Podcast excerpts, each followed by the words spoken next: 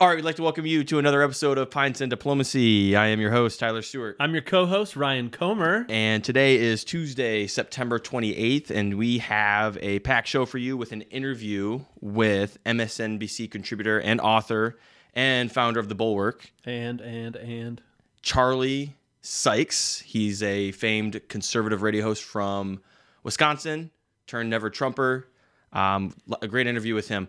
We also have a Supreme Court of presidential quotes, along with a little bit of an update on Chuck Grassley and what he's been doing in the state of Iowa. We got a full episode for you. Let's go. Ask not what your country can do for you.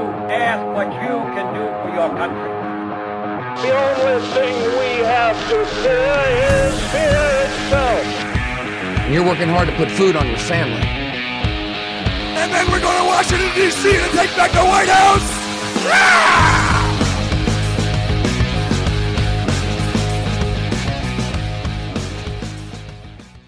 Today we have a Supreme Court of presidential quotes.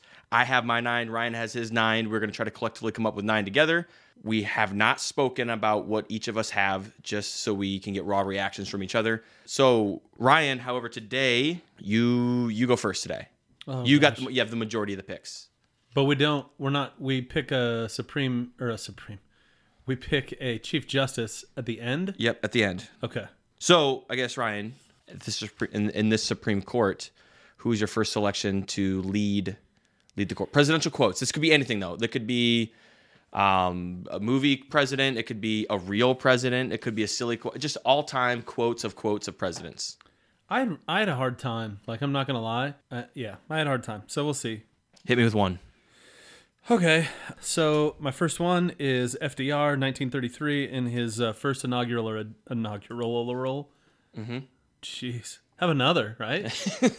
Uh, in his first inaugural address, uh, FDR said, uh, "The only thing we have to fear is fear itself." Gosh, I had that one. Sorry. No, that's good. It's a good quote. Yeah, no, we're gonna. have I think we're probably gonna have a lot of the same ones because right. like there's certain ones that are just that are big, like they're Right.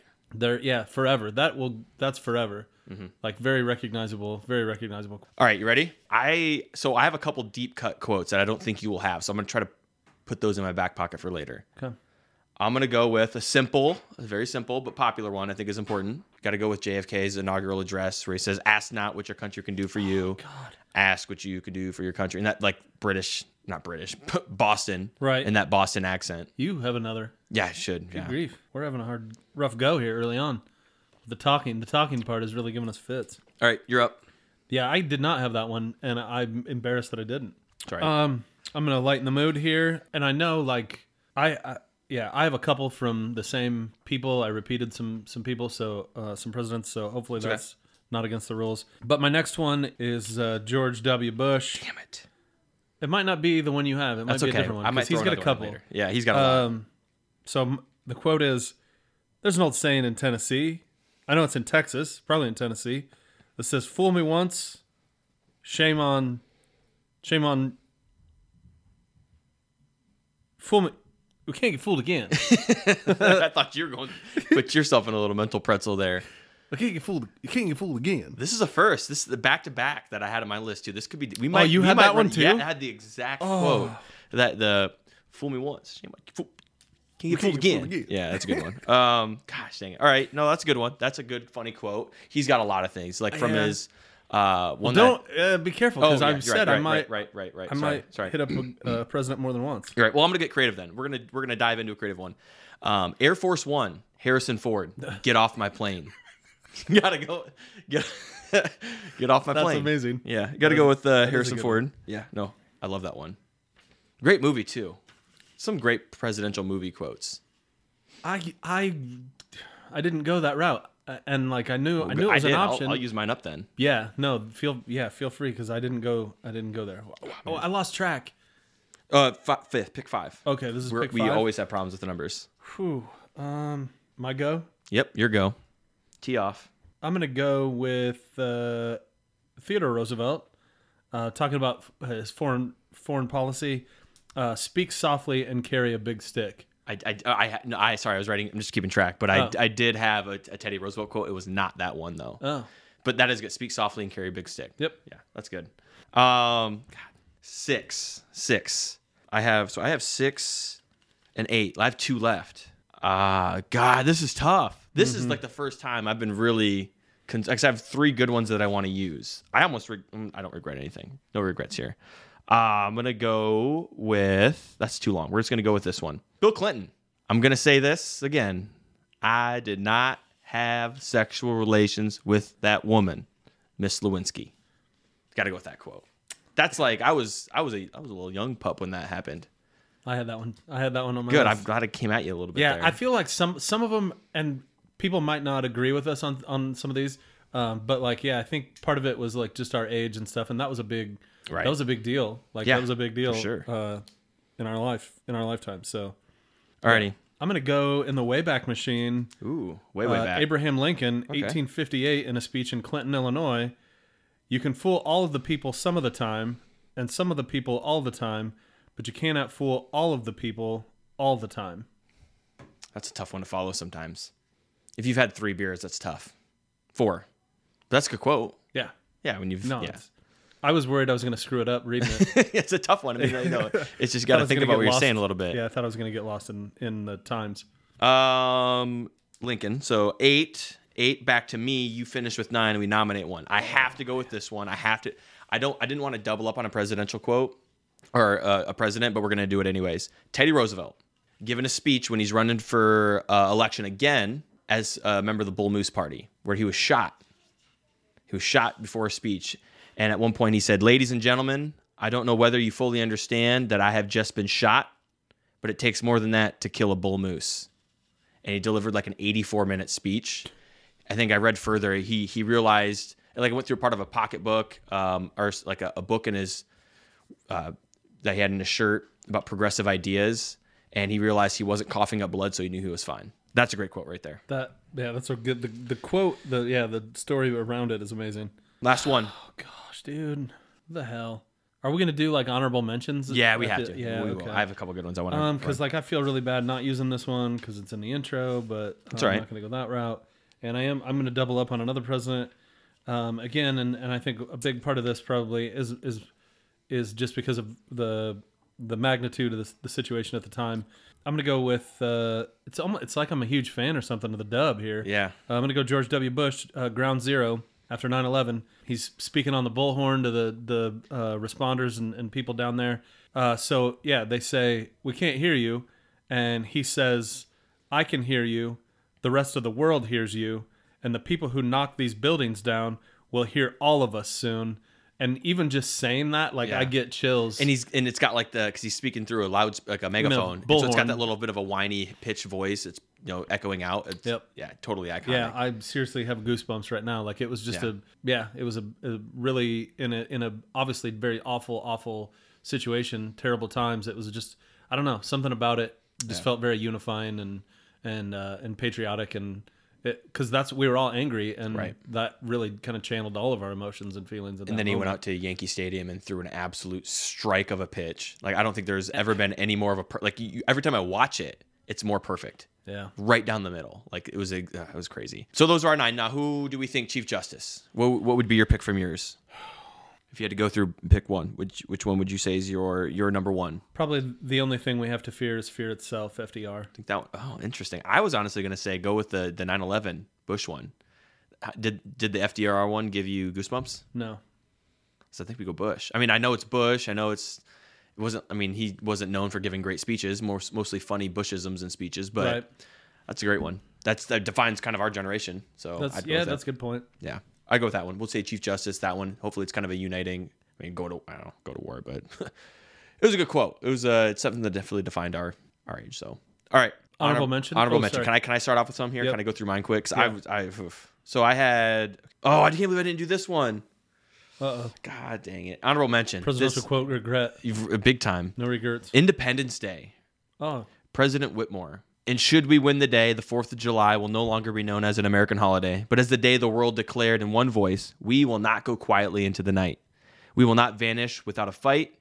We're going to live on. We're going to survive. Today, we celebrate our Independence Day. You have the music in the background, the, the crowd that starts to form around as they're getting ready to fly out, you know, get out there and fight Yep. the alien uh, aircraft. Uh, great quote. Um, Bush quote. I had Reagan, Mr. Gorbachev, tear down this wall. Oh yeah. That was on there. I almost wanted to include the one where he was speaking in I think Germany and a balloon popped shortly after he had been shot at one point and said, "Missed me." Yep. That was a great one.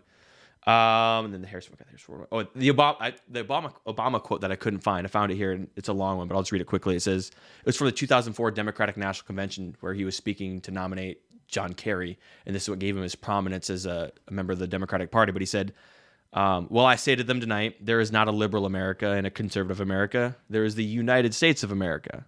There is not a Black America and a White America and a Latino America and an Asian America. There's the United States of America." The pundits like to slice and dice our country into red states and blue states, red states for Republicans, blue states for Democrats, but I've got news for them, too. We worship an awesome God in the blue states, and we don't like federal agents poking around in our libraries in the red states. We coach the little leagues in blue states, and yes, we've got some gay friends in the red states. There are patriots who opposed the war in Iraq, and there are patriots who supported the war in Iraq. He just goes on, and just, it very relevant for today. Like, it's okay to have your differences as long as the differences are about things I that think it's good that you didn't use that one because technically he wasn't. president. Well, wasn't but he became president. Is that a presidential quote though? Yes, because he became president. So everything, everything, everything. Everything predating his presidency is still presidential. Yeah, I don't know. I'm just making that up. But I'm glad Yeah, you can you it. make the rules. It's your show. Like That's fair. What do you, what do you got for honorable mention? Um, one of my one of my all time favorites, John F. Kennedy, 1963 in West Berlin. He says, "Ich bin ein Berliner." Yeah, I am a Berliner. Like I don't know. That's I just I know it. I guess Mm-hmm. I don't know. Um, I don't know how famous it is, but I know it, and so it's Ich bin ein Berliner. Yeah, I know that one famous to me. Yeah. What else? Plenty of notes Sorry, there. Flipping through my notes, uh, I write big. George W. Bush, you're working hard to put food on your family. Oh yeah. We use it in Yeah. the we use it in the intro, so I felt really bad. Uh, also, H I kept it in the family there. Uh, George H. W. Bush, read my lips, Yep. no new taxes, um, at the '88 Republican National Convention, and then in 1990 increased increased uh, several already existing taxes. So technically, even though he increased taxes, it wasn't a new tax; it was a already existing tax, But didn't matter. but he increased it. So um, I'm and then that yeah, that looks That's it? I had a couple others that um, I don't I don't think are honorable mention worthy. I just had them fair. down in case. That is our Supreme Court of presidential quotes. Next on our list, uh, before we get to the interview, quickly uh, update on Chuck Grassley, Iowa senator. I'm sure you've been paying attention to the news. Uh, Chuck Grassley announced he's running. He's running for re-election at age 87. I think would be 88 when elected, roughly. 88 years old, running for re-election. Now, did you know, Ryan? Can you guess? Uh, I'll just ask you. Can you guess the year that he was first elected into public office? 1958, Close. Hey, 59? close. 59. Yeah, it was 59. and Alaska became a state in what year? 59 along with Hawaii in 59 So he's been he's been in elected office longer. roughly probably I don't know It's timing. longer because I remember I looked at Alaska I was that. January and Hawaii was later I think July I believe or Hawaii, yeah Hawaii was like July when they were admitted into, into the union I believe I, I believe I read an article that stated that he's been in elected office longer than Alaska's been a state. well did you also know that in 1959 when he was elected into the Iowa House of Representatives gas was 30 cents 30 cents So Uh, it's his fault it's so much. Quit blaming it on Biden. It's, right? Obama wasn't even born because he was born, I believe, 61. Herbert Hoover was still alive, and he was president from 1929 to 1933. He was still alive. Um, John Tyler, president, or was he, John Tyler was born in 1790. His grandson was in his 30s while Chuck Grassley was still elected, uh, was first elected into the Iowa House. Um, some things that haven't been invented: cordless tools had were you know I think were invented the next year, like 1960 contact lenses were five years away from being invented. And this one, this one was shocking to me. There's probably more out there. This is what I saw on my list when I was looking earlier. Fan assisted ovens. So having fans in ovens, that was invented in 1967. So like eight years after. He's been around forever. And we've you know we've done interviews with Dave Muhlbauer and uh, Abby Finkenauer. He's gonna have a stiff challenge, but it'll be interesting to see if he can. I mean, because he'd be what 92, no 94 if he were to serve the full term. I, like I'm just I have nothing to say because it just seems it's just it, I don't know. And I understand like he's well known like Right. so there's you know he's got a good shot of winning but like And we live in a very red state. yes it's just crazy to me that we that we want to elect people like I'm not I love old people. yeah, I Go do. I love old people. Well, no, I'm just saying like oh, oh, my parents are old people. oh. Like, I don't have anything against old people, but like I don't I don't I just I don't know that I want Tell, them. me how, tell us how you really feel. well, I'm ageism. am I an am I an ageist? Yes. I just I don't I, f- I feel like he's done his he's done his thing. He served his time. I just feel like it's time it's time to maybe get some some uh, some fresh ideas and Yeah. I just don't understand why they wouldn't do again. uh, Probably cut this. I, I, why wouldn't he step down? Not step down, but like just not run for reelection and endorse somebody like Pat Grassley, his Well, grandson. the the the rumor is that he's gonna he, you know he'll run he'll win and then a little while after that he'll say oh I you know I can't do it anymore or whatever and Mm-hmm. then Kim Reynolds appoints the grandson. Well, I don't know. I'm not sure what the state law is. If they'd have to hold a special election or not, I'm not sure how that works in Yeah, Iowa. It's I- it's sometimes different for every state. Right. So yeah, that makes sense though. I mean, keep it in the Grassley name because they can literally he could literally hold that office, Pat Grassley. I mean, for, for the foreseeable future, I don't see any other situation. Where How old is he? How many? So he 30s, 40s, so he could do it for another sixty years probably then. probably, because they're all fucking dinosaurs and can live forever. And it's weird. They live off like fucking Dairy Queen ice cream. Or What's he sorry, call it? What's you know call what? his- he calls it you know, you know what. what. Yeah. At Dairy Queen, having some you know what. Do we? What are you having there? What are you really having? What do we know? I don't know. I don't know what it is. Dilly bar? I don't know. Pigeons? I don't know. Um, all right, so we have our interview with Charlie Sykes. Again, Charlie is the founder and editor at the Bulwark, host of the Bulwark podcast, contributor at MSNBC. You should watch his videos. Um, he's got a lot on YouTube from MSNBC. They're all great. Um, he's the author of How the Right Lost Its Mind. Great interview we had with him. We just finished it up actually, probably about an hour and a half ago. No Um, idea why he agreed to do this. Right, and zero He's- clue. He's all, Uh, he was all, he was he really responded good. right away to the email, which is really shocking. He Yeah. I emailed him because his email's on Twitter. I and he he responded. It was all for it. He had a beer with us. It was great. We Yeah, really cool. Yeah. Really good interview. he has a better radio voice than all of us, which makes sense. Oh, yeah. But he spent a, a long time in Wisconsin doing radio. Conservative talk show host, but never Trumper. So I don't know. I don't know. Just Good doesn't hand mesh. gestures, Doesn't too. mesh well right now. It's great radio. Alrighty, uh, enjoy the interview. So we'd like to introduce to today's special guest. He's the founder slash editor of the Bulwark, host of the Bulwark podcast, a contributor on MSNBC, and author of the book How the Right Lost Its Mind. Charlie, thank you for joining us. Thank you for the invitation. Um, so we have a, a huge, like we have a bunch of notes here. So I, Uh-oh. Jared, Jared was so kind to like type in a like a page of notes today, and he had some really good points in there. But before we get to Jared's part, I want to I want to I want to start with this question. Your interview with Donald Trump eh, back in 2016 Right. was that the moment that you became a never Trumper? The the whole Ted the Ted Cruz uh, uh, situation with Trump was that the was that your last straw? No, not at all. Um, no, I, I had been a never Trumper from uh, before that he came down the the golden escalator. And in fact, uh, the the interview was just sort of uh, six, seven, eight, nine months, ten years worth of pent up questions that I had for him. But there was never a moment when I was not a, a never Trumper. In fact, the amazing thing about that interview, which was uh, I think in late March of uh, 2016, was that he he would even come on the show since it was no secret that I was a, a never Trumper, that I uh, admittedly suffered from Trump derangement syndrome going back into 2015. So I asked him at one point, I said, Mr. Trump, do you know that I'm never Trump? And he says, No, I was not aware of that. So I, I, I gave him points for being a good sport, but those, those were the only points I gave him. Yeah, I- I was I was I rewatched that uh today and I I saw that there's a, a couple quotes I wrote down and this is pretty silly that out of a, a conversation with a presidential candidate that was at the time the front runner, some of the quotes that I thought were notable were uh he started it. Um I apologize sometimes and we're and you at one point you mentioned you realize we're not on a playground. Something to that Yeah. effect. Right. And it's like that that's that's crazy that the the level of the conversation devolved into that because of his shenanigans. Well, exactly. And this was it was 17 minutes long. And and I, I guess I was uh I am still in retrospect kind of surprised at the attention that got because I thought I was asking him the basic questions that anybody had, but but apparently that up until then everybody had kind of treated him, you know, with with kid gloves, which I I, I still find to be somewhat extraordinary.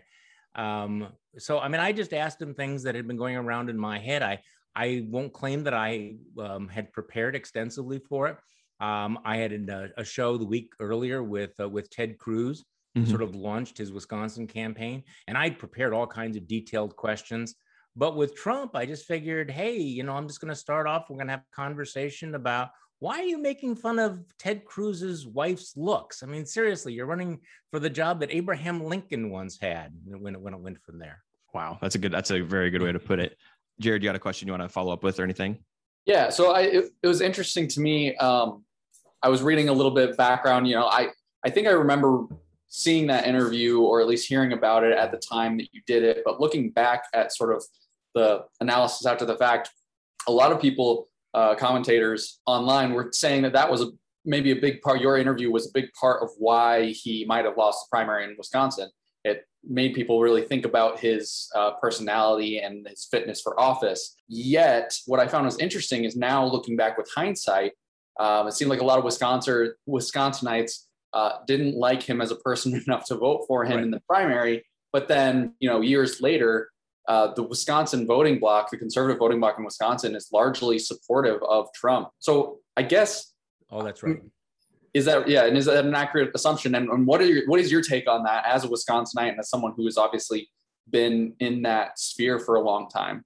Well, okay. So the the interview that I had with him, and I think it was on March 28th, was was not a turning point in any in any way uh, for okay. his, his, his his primary because he was already going to lose that primary. I mean, I had been railing against him for six months, nine months, um, and and most of the other conservative radio hosts were as well back then. In fact, Wisconsin was kind of a laboratory testing the you know the, the the thesis. Well, what if Donald Trump didn't have the support of conservative talk radio? What if he didn't have talkers giving him air cover uh, like he had around the country, what would happen? And he lost badly.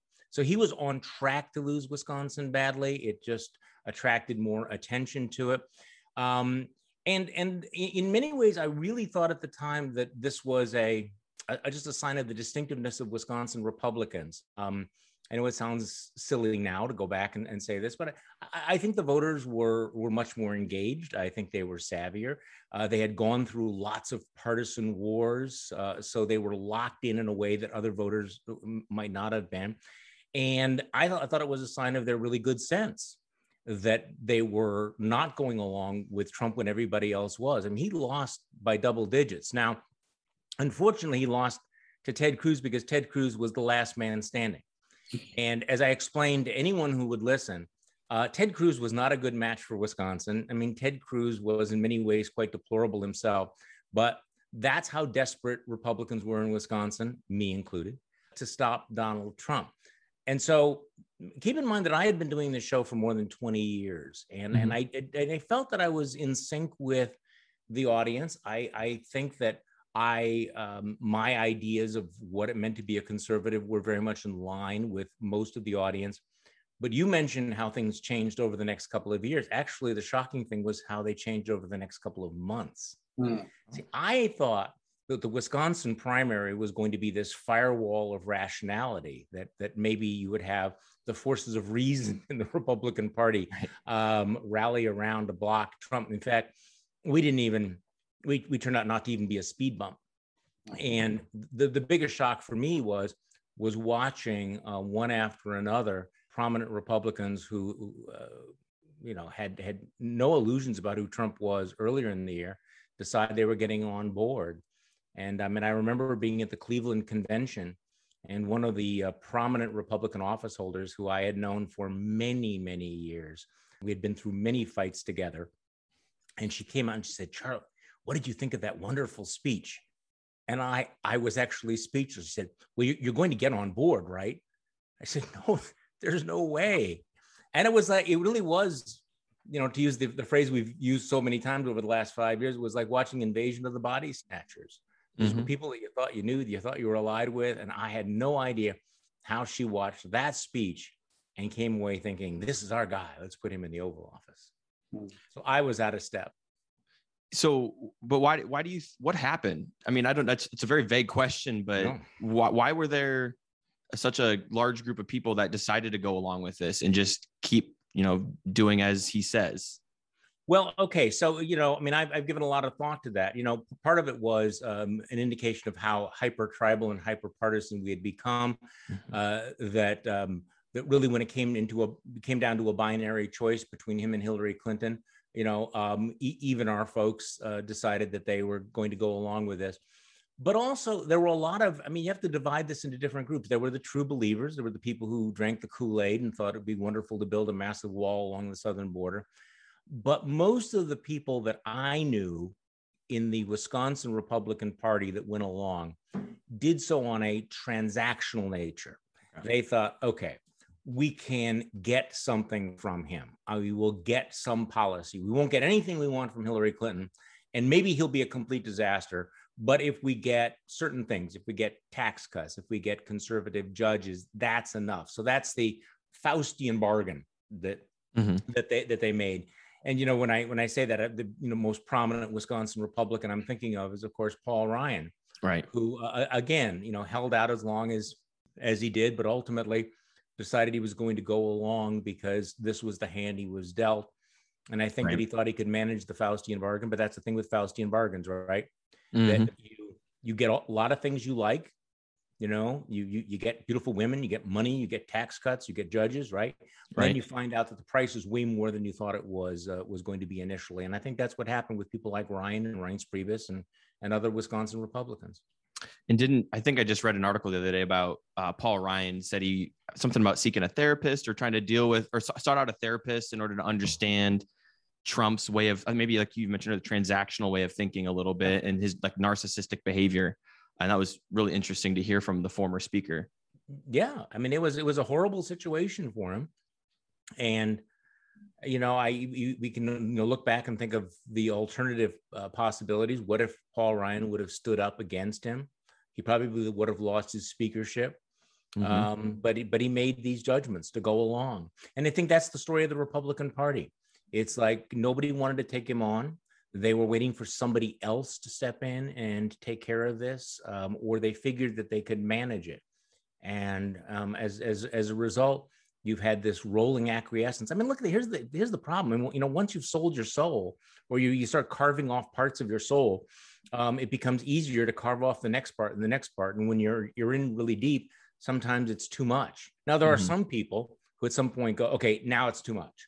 I can't take it. Adam, you know, Liz Liz Cheney, Adam Kinzinger, who supported Trump pretty consistently, and then after January 6th said, okay, that's it, we are done. Here's the off ramp.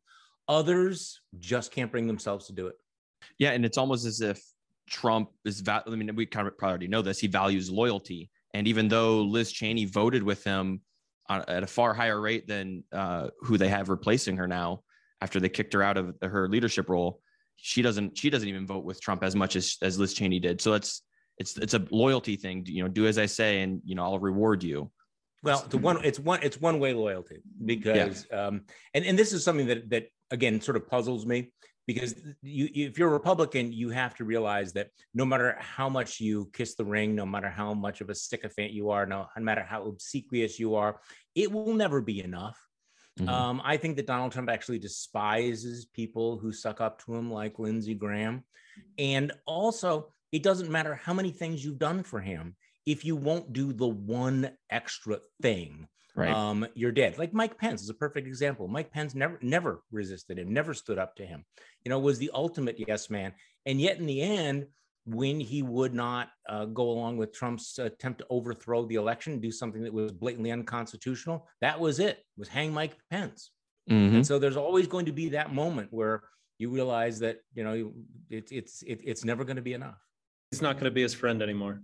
He's not gonna. I don't want to be your friend anymore. See, I flashed back on that to the whole playground thing. I mean, Right. have you heard anybody talk like that since you were nine years old? Oh, I my don't want to be your friend anymore. Well, I'm a middle school teacher, so home. maybe not. I see it. I hear it every so Okay, often. I so you guess. know, yeah, yeah, right.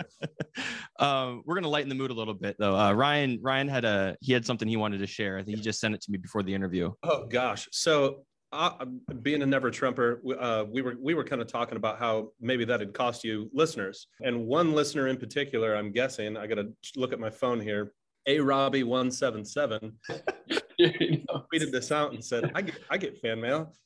Uh, Oh, yeah. so he tweeted, he messaged you and said, "I heard you think Trump supporters are deplorable.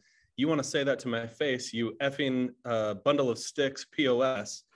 F you elitist trash. When the Civil War comes, it's the media who people will go after first.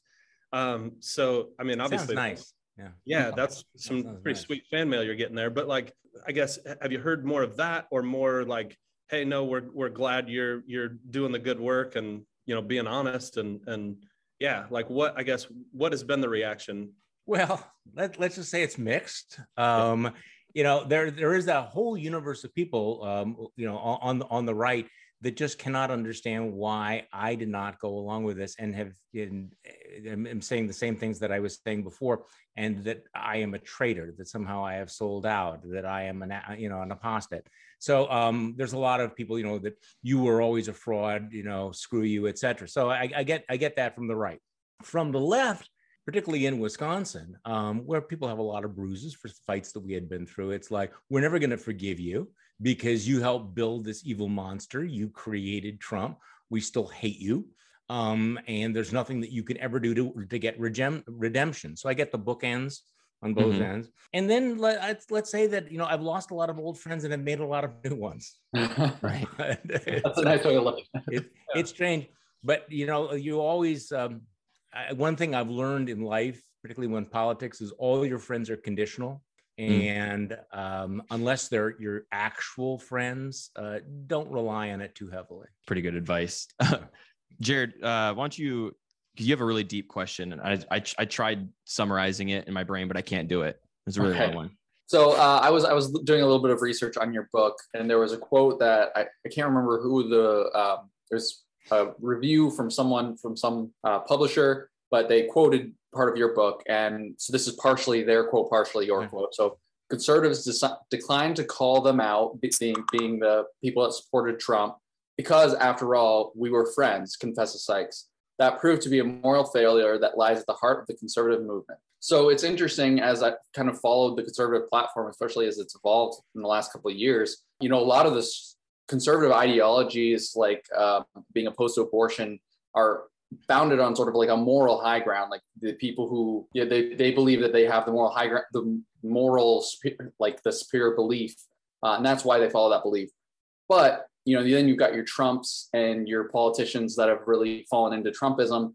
And then there's a pretty clear lack of morality guiding that part of the party. So I'm curious how you see, having been in this for so long in the conservative scene and really understanding that uh, side of things, how how are they continuing to coalesce despite apparent ideological dissonance? Because I know there are still a lot of Republicans out there who see themselves as being, you know, like the moral party. yeah Yeah, exactly. Well, I, I I find this the most shocking thing that's happened, um, and and it was one of the hardest things that I had to come to grips with. With how did people who considered themselves Christians, who spent the 1990s telling us the character mattered, how did they make this amazing pivot Hmm. to support Donald Trump? And um, I really had to wrestle with that, and I and I still wrestle with it, especially when you see you know, evangelical Christians or people who seriously will identify the most important thing in their life is their Christian faith, embracing Trumpian ideology. You know, how did that happen? And and you know, there are other people who I think have have dealt with this. You know, have wrestled with this much. Uh, uh, much more aggressively, people like Russell Moore from the Southern Baptists, uh, David French, uh, my, my good friend. But I do think that, you know, it is one of those indications of the way our political world has has really been coarsened and dumbed down. How um, and i'm sorry to keep saying tribal but that the, the tribal loyalties have trumped every other principle that if you convince yourself that the that the other side doesn't simply disagree with you about uh, you know w- what the marginal tax rate should be but is in fact evil that they hate god they hate america they want to destroy everything that is good and pure then you're going to put up with a lot uh, to defeat them. You've demonized them, and and you've decided that um, you know you're going to make an alliance with with even with people of of, of the most deplorable possible character. But um, even after five or six years, I am still amazed. You know, watching that inversion. You go back to the mid 1990s, the one group that said that character was absolutely crucial uh, to evaluate somebody in public life would have been evangelical Christians you know, fast forward to 2016, the group that you know thinks that character is the least important you know factor is our evangelical Christians. I mean, we, we kind of know what what had happened. Now, you had actually read a quote at the beginning um, of, of your question, which is sort of related to this, which is the the fact that you know the uh, Republican Party and the conservative movement was always kind of a ragtag uh, collection of disparate folks. I think a lot of the divisions had been papered over by the Cold War. Um, I don't think that can be overstated. And so you, you had your libertarians, you had your social conservatives, you had your crackpots, you had your chamber of commerce types. And in retrospect, I don't think we confronted the crackpots, the bigots, mm-hmm. as aggressively as we should have. They were our friends. So when they in, in, indulged themselves and in this uh, in these crazy uh, theories or crossed various lines, we didn't say anything. You know, in part, and the analogy I use over and over in my book is kind of the drunk at the end of the bar, okay? You know, or your bigoted uncle at Thanksgiving. You know, you still have to keep him in the room, and you figure that the drunk at the end of the bar is the drunk at the end of the bar. He's never going right. to run the show, sure. right? You know, uh, reason is going to win out. And then you wake up one day and you find out that the drunk at the end of the bar is, you know, is running your party. That's a great way to put it. Yeah, yeah, and I like how you said it's really was like just a straight up pivot for the whole ideology. It, it, it is stunning, and I and I think part of it is is the understanding that Christianity becomes a a cultural marker rather than a faith. Mm-hmm. Be, because I mean, one of the things that that I I tried to do at various points was to say, I mean, you know, on your terms, let's go through the Old Testament and the New Testament, what they say about immigrants, about foreigners, about others, and about the need for kindness and forgiveness. And how do you reconcile that? And that it, it does yeah. it does it doesn't register. Well, it yeah. makes me wonder. I mean, I've I've heard a lot of or certain Democrats call out and say tax the churches, and I always thought like, whoa, okay, maybe that's a little yeah. much. But then more I see of these churches just talking politics, you know, fr- from the you know preaching politics essentially is that the right move? Would would was is that something that you think is is possible down the road? No, and it's a horrible thing to, to even talk about. I mean, okay. let me explain why. So let, let's go back to 2016, as all of this was was was happening, um, and and everybody was shocked by uh, the, the the vote. One of the things that I think the media and the Democrats grossly underestimated was the issue of religious liberty. Mm-hmm. Um, conscience clauses, which were mm-hmm. which were, I think, treated cavalierly and sometimes with contempt. That issue of religious liberty was really what spread like a wildfire on on the right, and I think resulted in votes that people didn't see coming. And I I have made this argument, like you know, guys, you know, let's there there is a a sweet spot in American politics where you have a live and let live gay marriage, even even transsexual rights, but do not impose them because then what happens, you know, uh, then what happens uh, to uh, you know people of faith is they feel under siege. They feel that they are victims, mm-hmm. and so that whole sense they are coming after us is what motivates. And unfortunately, what happened is is that religious liberty, which I personally think is very very important, mm-hmm. became to substitute for actual religious content. And as people like Russell Moore have pointed out, religious liberty is important because it is a means to an end, which of course is the faith world. Mm-hmm. Um, if it becomes an end in and of itself, do you sacrifice all of your Christian values just to keep your? And, again, it became very, very confused. But sure, threats threats against the church actually will always backfire. I mean, if if I if I am Steve Bannon, I right. absolutely want someone like Beto O'Rourke talking about taxing the churches. This this is like manna from heaven for me. That's an interesting perspective. I never thought of it that way. That mean that makes sense. It'd be foolish for them to go down that road. Since since you kind of you you know you're you were never Trumper and that you I mean probably lost some listeners and all that stuff. But look, in your mind, you think the Republican Party, I think a lot of people think the Republican Party is kind of drifting away or maybe splitting apart. In your your words and your opinion, what it what is what are Republican values? What should the Republican Party be standing for? Well, this is a hard question um, because you know people say, "Well, are you still a conservative?" And I would say, "I think so, but I'm not sure what the term means any longer." Okay. I mean, really, you know, there are conservative ideas, and then there is the conservative movement. The conservative movement is completely corrupt. It has been completely, it has shown itself completely without principle in embracing Donald Trump. So, um, I'm not. I, I actually this is this is a difficult question because I know that there's no going back to the Republican Party of Ronald Reagan. There's no post-Trump world in which everybody goes back and says, "Hey, you know, let's let's uh, let's embrace the ideas of Paul Ryan." I think we figured out that the small government, fiscally conservative, um, you know, veneer of the Republican Party was was just a veneer, you know, easily cast off uh, by by Trump uh, d- during the, the, the the Trump years. So I, I you know I I think, however, this country does need to rational, pro-democratic political parties.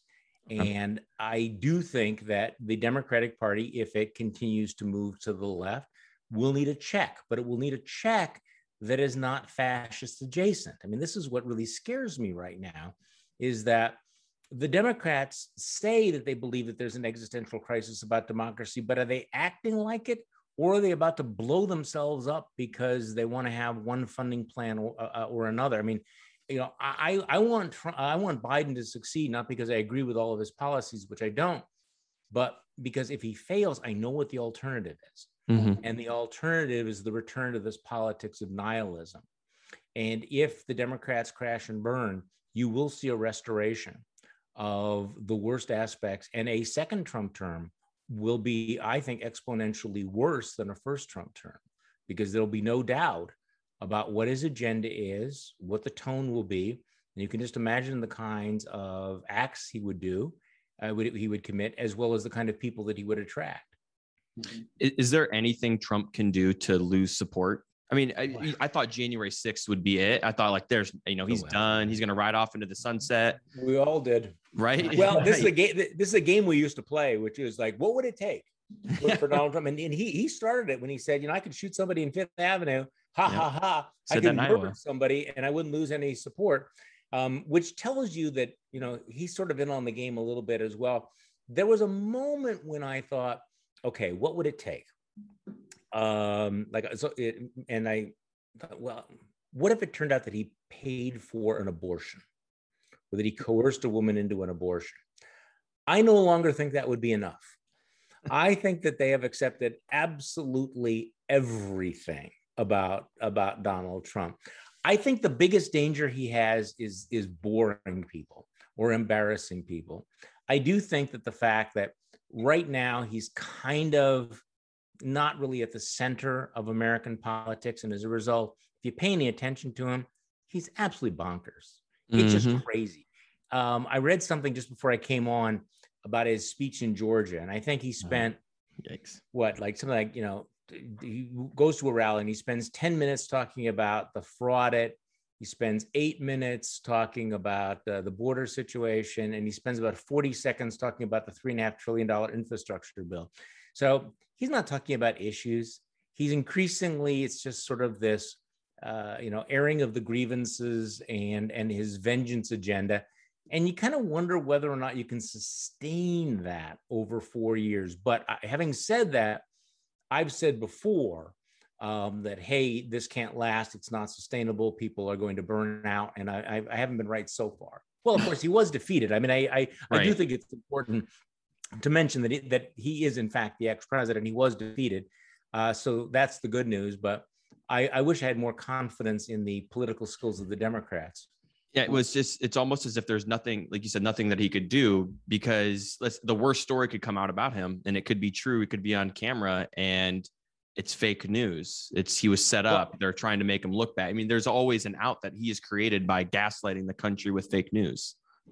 Well and here's a perfect example of this um, about you know his his his whole identity is wrapped up in the big lie about the election right Mm-hmm. so if we lived in a world where facts mattered and there was such a thing as shame um, what happened in arizona with the cyber ninjas would have been really really embarrassing right Right. um, it would have dampened all of this um, and I, I wrote about this in my a column that just came out a little while ago on msnbc and i i I think it's very interesting that you have this humiliating uh, result that says that Joe Biden not only won in Arizona, but it turns out that he won by an even bigger margin. And what does Donald Trump do? Donald Trump goes into in front of his crowd in Georgia and he just flatly lies about it. He says, "I won, I won by a big margin," and all around the country, all, all of the you know the the MAGAverse is in fact accelerating its its demands for for more audits. So there's no reality check anymore. There's no fact. There's no there's no you know set of evidence that will ever convince these people you know not to continue to behave in this particular way. And so this tells us something about our politics mm-hmm. i think.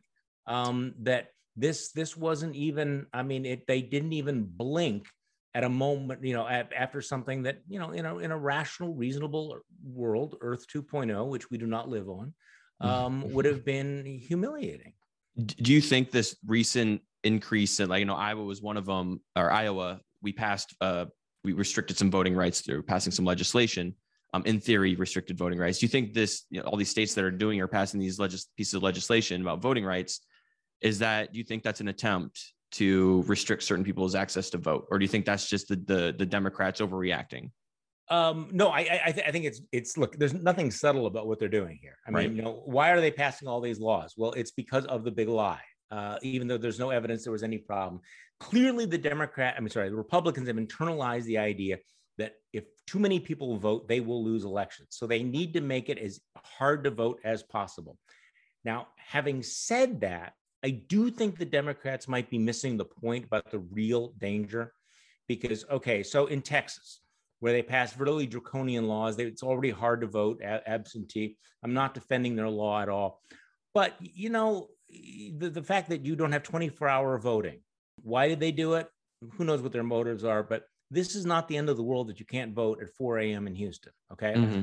But what might be the end of our democracy as we know it is if in fact uh, you install these uh, stop the steal folks as you know uh, in critical positions like secretary of state or if we develop the idea that it's legitimate for republican legislatures to uh, overturn the popular vote and you know cast electoral votes to the loser of the race so in some ways i think that democrats need to start focusing on the real danger which is who counts the votes as opposed to just the issue of who cast them. I'm not saying that's not important, but I think that it, to the extent that there's a really scary threat for 2024 and 2025, it's that. And just one other point I mean, you think about the handful of really crucial Republicans who stood up against Donald Trump.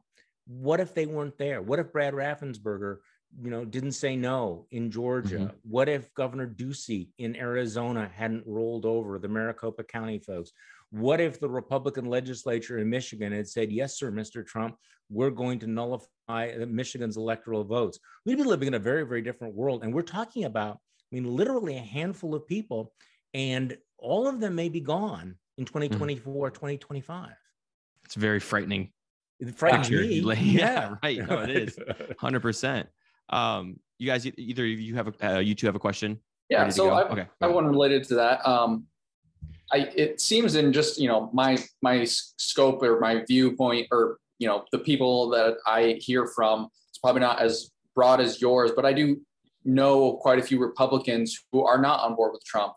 And yet, I mean, they're still, you know, party people. And I'm curious if you think I, this is something that I've kind of heard a lot of talk about, uh, some, you know, hypotheticals of the Republican Party splitting, kind of becoming the Trump party and then the sort of more traditional Republicans. Do you see that as a realistic possibility? And if so, how what would that look like?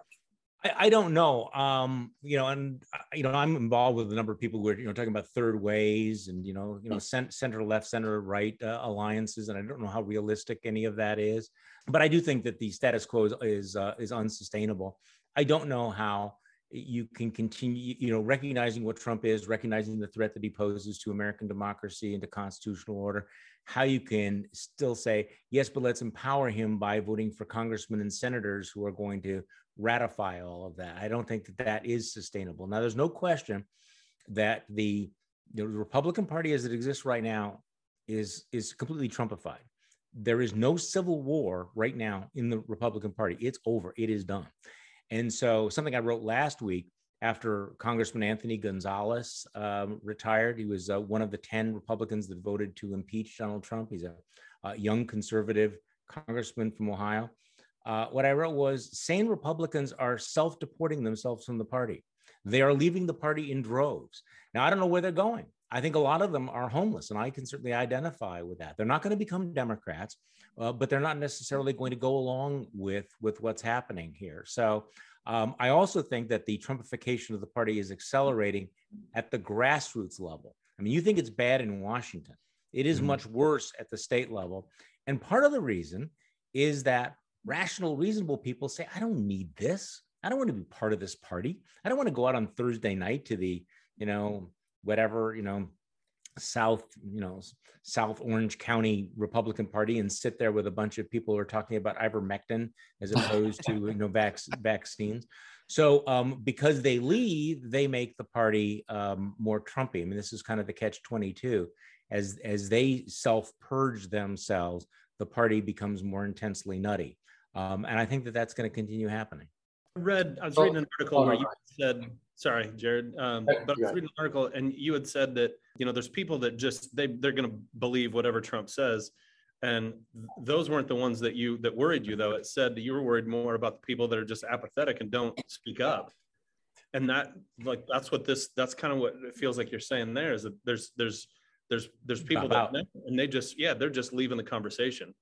Well and there's a long history of this. You know uh, historians of authoritarianism talk about this the demoralization factor is that at a certain point people just throw up their hands and they go okay i can't do this anymore. I'm not going to fight anymore.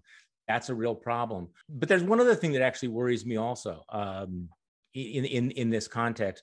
It worries me that people believe the lies.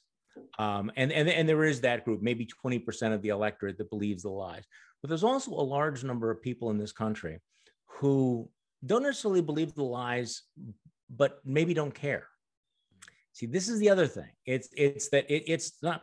And and in in my book, I actually quote uh, Garry Kasparov, the former uh, chess cha- uh, Russian chess champion, um, who's uh, who also was, was a dissident under Putin, saying something like, you know, the point of propaganda is not to convince you to support one thing or another. It's at some point it is the assault on on your intellect altogether it, to make you question everything, question your critical thinking capabilities, so that at the end you say, I don't know what to believe. I don't know what's true. And maybe I don't really care that much. And so there's a large number of people who I think know that a lot of this stuff is complete bullshit. Mm-hmm. but are okay with it because this is what their you know what they they their team is pushing and believing it or pretending to believe it or going along with it uh, is the price they have to pay for staying attached to their tribe. So that's the other thing. And, and you know, Hannah Arendt has written about this, eh, you know, in her books on, on totalitarianism, this mentality where the intellect is so assailed with, with so many different versions of the truth, you, you just, you freeze up. And she calls this, you know, the annihilation of truth itself.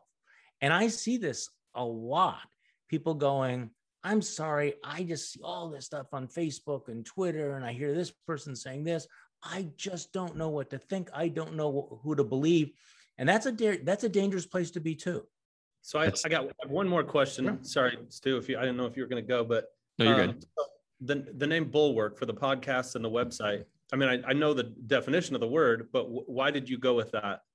I had actually nothing to do with it. Um, oh. It was it was it, it, was there before I got there. Um, I, I, I think part of it is that you know that you have the the term the bulwark of democracy. You know, it, it's a it's it's a nautical term, and it does come up. And actually, I like it, even though I, I didn't come up with it and had nothing to do with it. And maybe wouldn't have picked it if it had been up to me.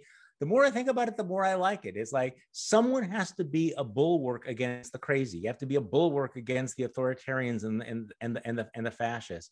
And if it has to be us, that's fine. See, we actually started they actually started the Bulwark as a sort of just a, an aggregating site that nobody paid any attention to in 2018. And then the Weekly Standard was murdered by its owners. The Weekly Standard had been an a, uh, anti-Trump conservative publication, one of the most important publications in the country, I think, along with National Review and, and others. Bill Kristol used to be the editor. Stephen Hayes used to be the editor. And in late 2008, and I was a contributing um, uh, writer, editor, and uh, I did the the Weekly Standard, Daily Standard podcast. Long story short, they murdered it, they killed it, and transferred its assets to a you know anti anti Trump publication. and we had to figure out what do we do. Mhm. Um, there was a staff there, and they scattered to the winds. But we basically took the digital staff intact and moved them over and said, you know what? Let's let's turn the bulwark into something.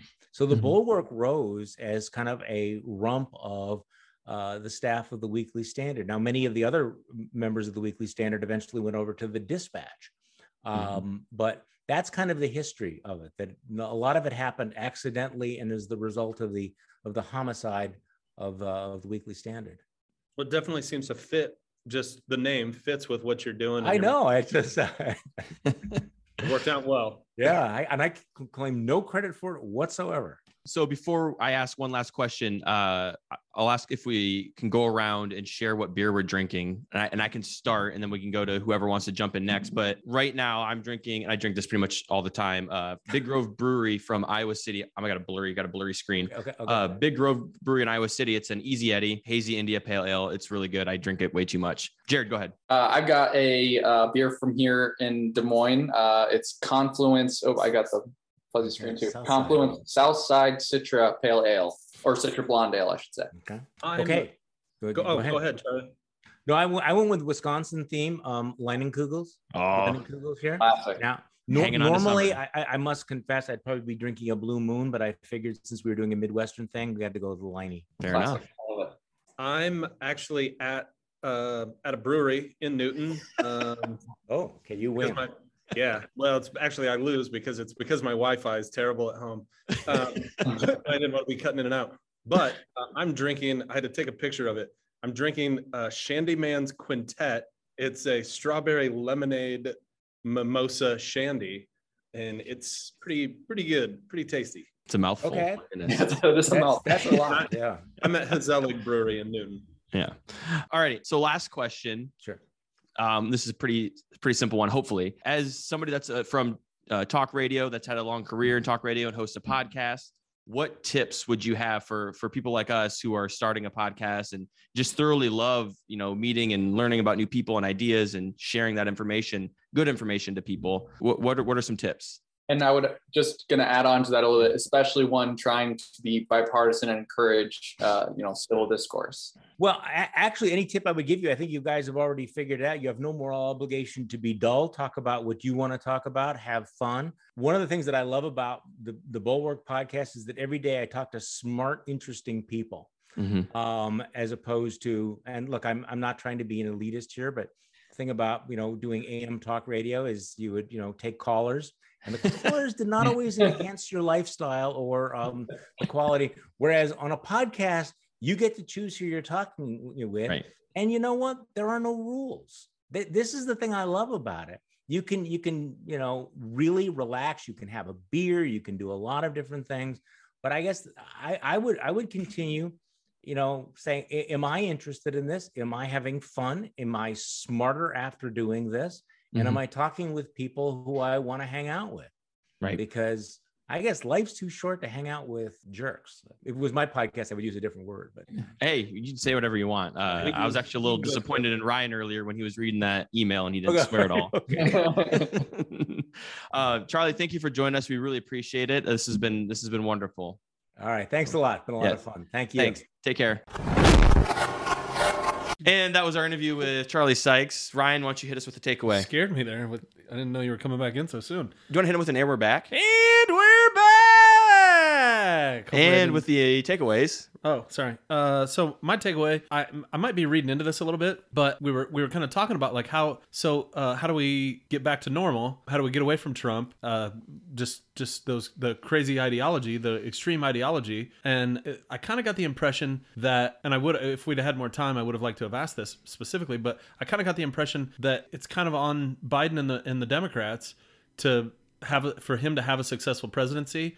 That then uh, maybe finally gets Trump out of the out of the picture Right. and out of the out of the the talking point, you know, or talking points. But but uh, if Biden doesn't succeed, that f- kind of feels like it may open the door back up. That's uh, he didn't say that directly, but that's I, I felt like that maybe was kind of Right. yeah what he was getting at, or or um, but that's the the key to ending Yeah. Trump's stranglehold on the Republican Party. Uh, my takeaway, I, doom and gloom. I mean, not like he was like he was being honest and upfront. He's somebody that was a conser- is a conservative, and he was just honest. Like a lot of the a lot of the things he was saying, I thought, how do we fix this? How do we like you just said, you know, do uh, Biden needs to do well. Democrats need to do well. Is that going to be enough no matter how much success he faces? He's facing the opposition of the Republican Party at 50 50 Senate, where he has Kyrsten Sinema and Joe Manchin stopping him from doing any, passing any sort of meaningful legislation when it comes to the John Lewis Voting Rights Act or the infrastructure bill. I mean, the Senate's Senate just denied that, or Republicans voted against it, killed that bill tonight. How can he win? Because let's say he does somehow pull it out and wins. It's going to be. You've already seen the. We have ads appearing in Iowa already about Cindy Axne saying that she's asking for a 3.5 trillion dollar spending, and it's going to raise the taxes to take away your retirement. Like they already have. Like this, is, we're broken. And I think he's he basically alluded to that. We're oh, we're broken. We, what do we do? You we have media that's just literally trying to tear us apart with false information. You know, spreading the big lie and all that. It's nonsense. And so I don't, I don't know. I didn't feel great about everything, but I don't know how to fix it. How we how we cleanse it, how we cleanse the system somewhat. Yeah, it's like we just got to cut the bullshit. And that's our show. yeah, that's our show. Uh, we'll be back with uh, we'll be back, we'll be back at it next week. Uh, next Tuesday, we'll have another interview ready to go and another Supreme Court. Live, laugh, love. Live, laugh, love. Politics does not touch football. Politics is winner take all. It always has been, and it always will be. Too many OBGYNs aren't able to practice their love with women all across this country. There is not a liberal America and a conservative America. There is the United States of America.